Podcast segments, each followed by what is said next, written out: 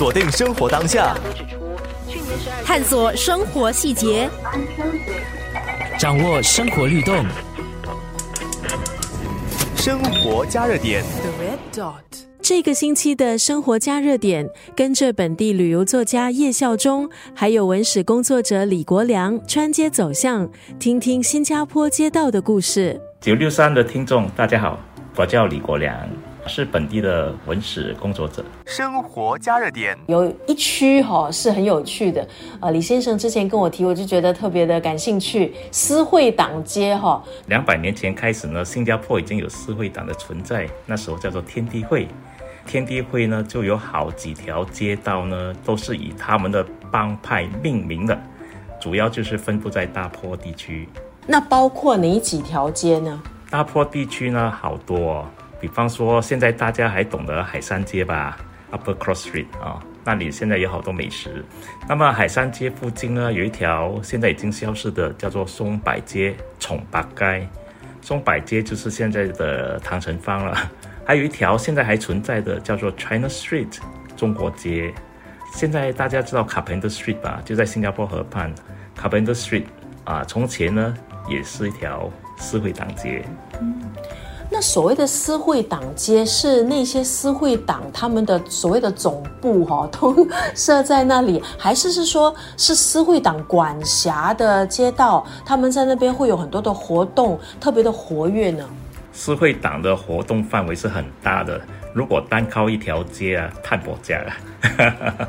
所以那条街是他们的大本营，HQ，它的 HQ 就在那条街上。这些私会党呢，他更有可能就是早期从中国逃难过来的那些天地会人士啊，就是反清复明的那些人哦。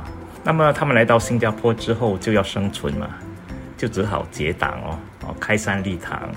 那么开山立堂时候，又主要就是找回自己籍贯的人士啦。你大家知道，从前都是自己籍贯在一起生活的嘛。过后就随着这些新客越来越多，新客增加了，那他们就开始招这些新客入会。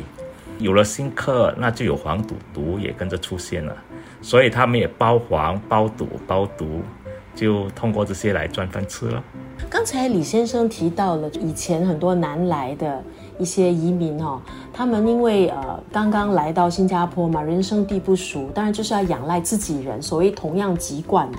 那想请教一下李先生，就是当时在像牛车水那一带哈、有什么样特别的街道或是区域是某个籍贯的人他们会聚集的呢？如果讲到牛车水啊、首先就是我们讲到海山街，刚才提到海山街、松柏街，对吗？海山跟松柏呢都是客家人的，所以可以想象早期这些地方应该是客家人的地盘啊。我们现在一般人想说，哦，牛车水广东人的地盘，广府人耶啊，那也没有错啦。不过讲到是广东人地盘，应该是在十九世纪末的时候，广东先民越来越多了，他们就在牛车水那边群居这样子。最初的时候，广东移民的确是不太多，也可能会冲击大家的想象牛车水。不过早最早期的移民呢，广东移民应该不在牛车水了，而是住在嘉冷一带、嘉冷河一带。啊，嘉冷河那一带以前有很多砖厂啊、砖窑，有一些火炬厂，还有一些铁厂等等啦。啊，那些都是好多都是由广东人经营的。啊，不晓得大家有没有印象，有一个广东人叫做曹雅芝的。他就是跟来佛士的船队一起登陆的曹雅志哦，他是广东人啊。那么他在哪里设立他的大本营？就是在就是在 Lavender Street，劳明达街啊、哦。他在那边有他的曹家馆啊、哦。后来呢，他就在大坡桥南路，在范林公园斜对面呢，就有了自己的羚羊会馆啊。所以可以这么说，嘉冷是第一个广东人立足的地方，而不是牛车水。锁定生活当下，探索生活细节，掌握生活律动。生活加热点。The red dot.